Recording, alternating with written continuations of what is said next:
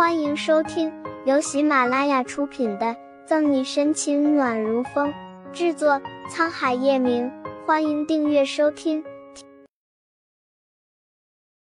第七百八十一章，电灯泡白天也发亮。你去忙吧，上午我想找你谈的事，改天再说。沈西淡然而笑，柔和的神情掩饰着心中的苦涩。那好。叶晨玉也没有再谈下去的意思，刚想与他道别，寡淡的面容蓦地沉下来。只见宋毅手里拎着外套，步履匆匆的从警局里走出来，目不转睛的盯着沈西，在他眼皮底下明目张胆的挑衅。叶晨玉的心里再次有些恼火，冷眸中浮动的晕色，他紧抿唇瓣，直视着宋毅走上前，眼看着他拿起外套，从后面披在沈西的肩膀上。天气阴沉沉的，你在外面多穿点，小心不要感冒了。宋毅关切的说着，似是故意瞄了叶晨玉一眼。谢谢。沈西的眼眸惊讶的顿住，看到宋毅对自己的示好，感到尴尬不已。随后，他本以为宋毅给自己送完外套就会回去，不想他竟然当着自己的面无视叶晨玉，直接站在旁边交谈起来。听说今晚有雨。要不你明天再去拜访那个证人吧。宋一语气随性的提议。没关系，这个案子现在上面盯得很紧，况且我和对方约好时间了。沈西淡淡的回答，瞥见叶晨玉还站在面前，可宋毅突然出来，好像故意不给叶晨玉插话的机会，他也不好明说，只想尽早回去继续工作。你还相信他的话？宋毅皱皱眉头，语气中带着不满：“你回来这两天约了三次，他爽约了两次，我看他根本就是在躲着你。”沈西无奈的笑笑，其实，在心里也清楚，但为了尽早破获这起凶杀案，让嫌疑人认罪，也只好耐着性子。我明白，不过我也理解周勉，他出于公司的名誉考虑，不想给自己惹麻烦。到时如果能把他约出来，我尽力而为吧。沈西轻叹一声，随后将目光落在叶晨玉身上。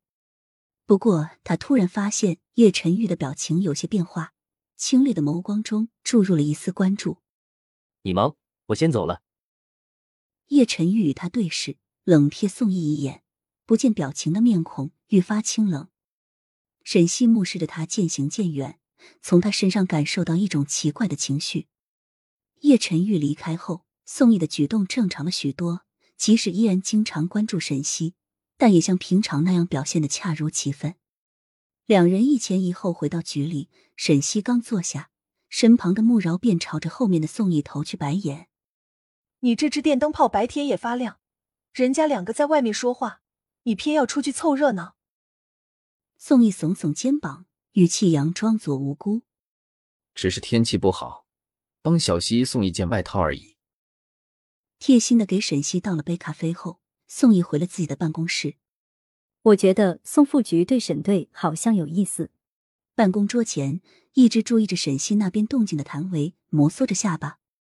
一谭维一眼，顾青敲键盘的速度不减。这还用觉得？警局有眼睛的人都能看出来。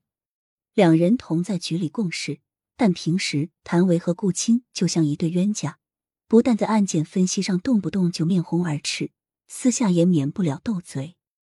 谭维一噎，嘴角撇了撇反唇相讥：“是吗？那这么长时间，我怎么不见你对哪个女孩子上心？”话一问出口，谭维忍不住的期待着答案。手上的动作停了停，顾青眼里浮起一抹柔情和玩味：“你呀，你呀。”谭维心跳漏了一拍。这么八卦，干脆去做娱乐记者算了。不想，顾青继续说道：“贱人顾，你怎么不去死？”被捉弄，谭维恼羞成怒，随手拿起笔筒就朝顾青扔去。稳稳妥妥的接住笔筒，看着炸毛的谭维，顾青好心情的大笑起来。这桩凶杀案已经让沈西焦头烂额，现在因为叶晨玉，他更是头痛不已。由于周冕是案件的关键证人他又迟迟不肯松口作证无疑延长了办案的时间。本集结束了不要走开精彩马上回来。